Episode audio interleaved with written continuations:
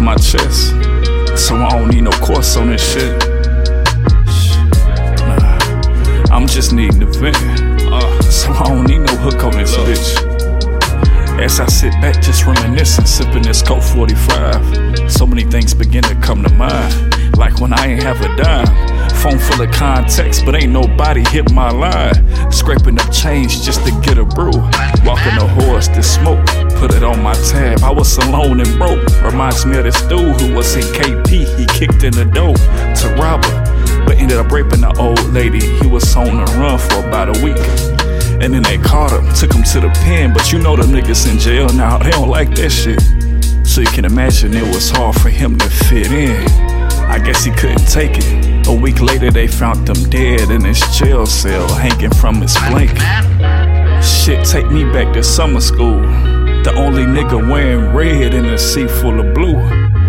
Guess back in those days, I was so good at pretending that both me and every crip nigga thought that I was Piru. Running with bloods almost got me popped, selling pills almost got me knocked. Until I realized it was just me and my cup.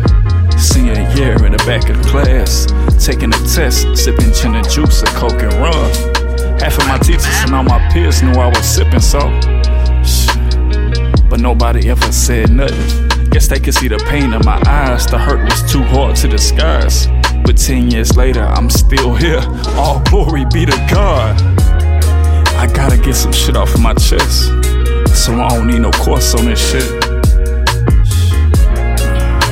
I'm just needing to vent. So I don't need no hook on this bitch. Last year they wasn't feeling me. That's okay, cause I had growth. I was experimenting on my soul. That means I'm on complete mode. On my soul searching, that means I'm continuously learning. That means I'ma be who I need to be. My purpose, that's what I'm trying to get. I'm trying to admit, but people say I'm insane. I'm just trying to vent. I know these things I'm saying to you don't make sense.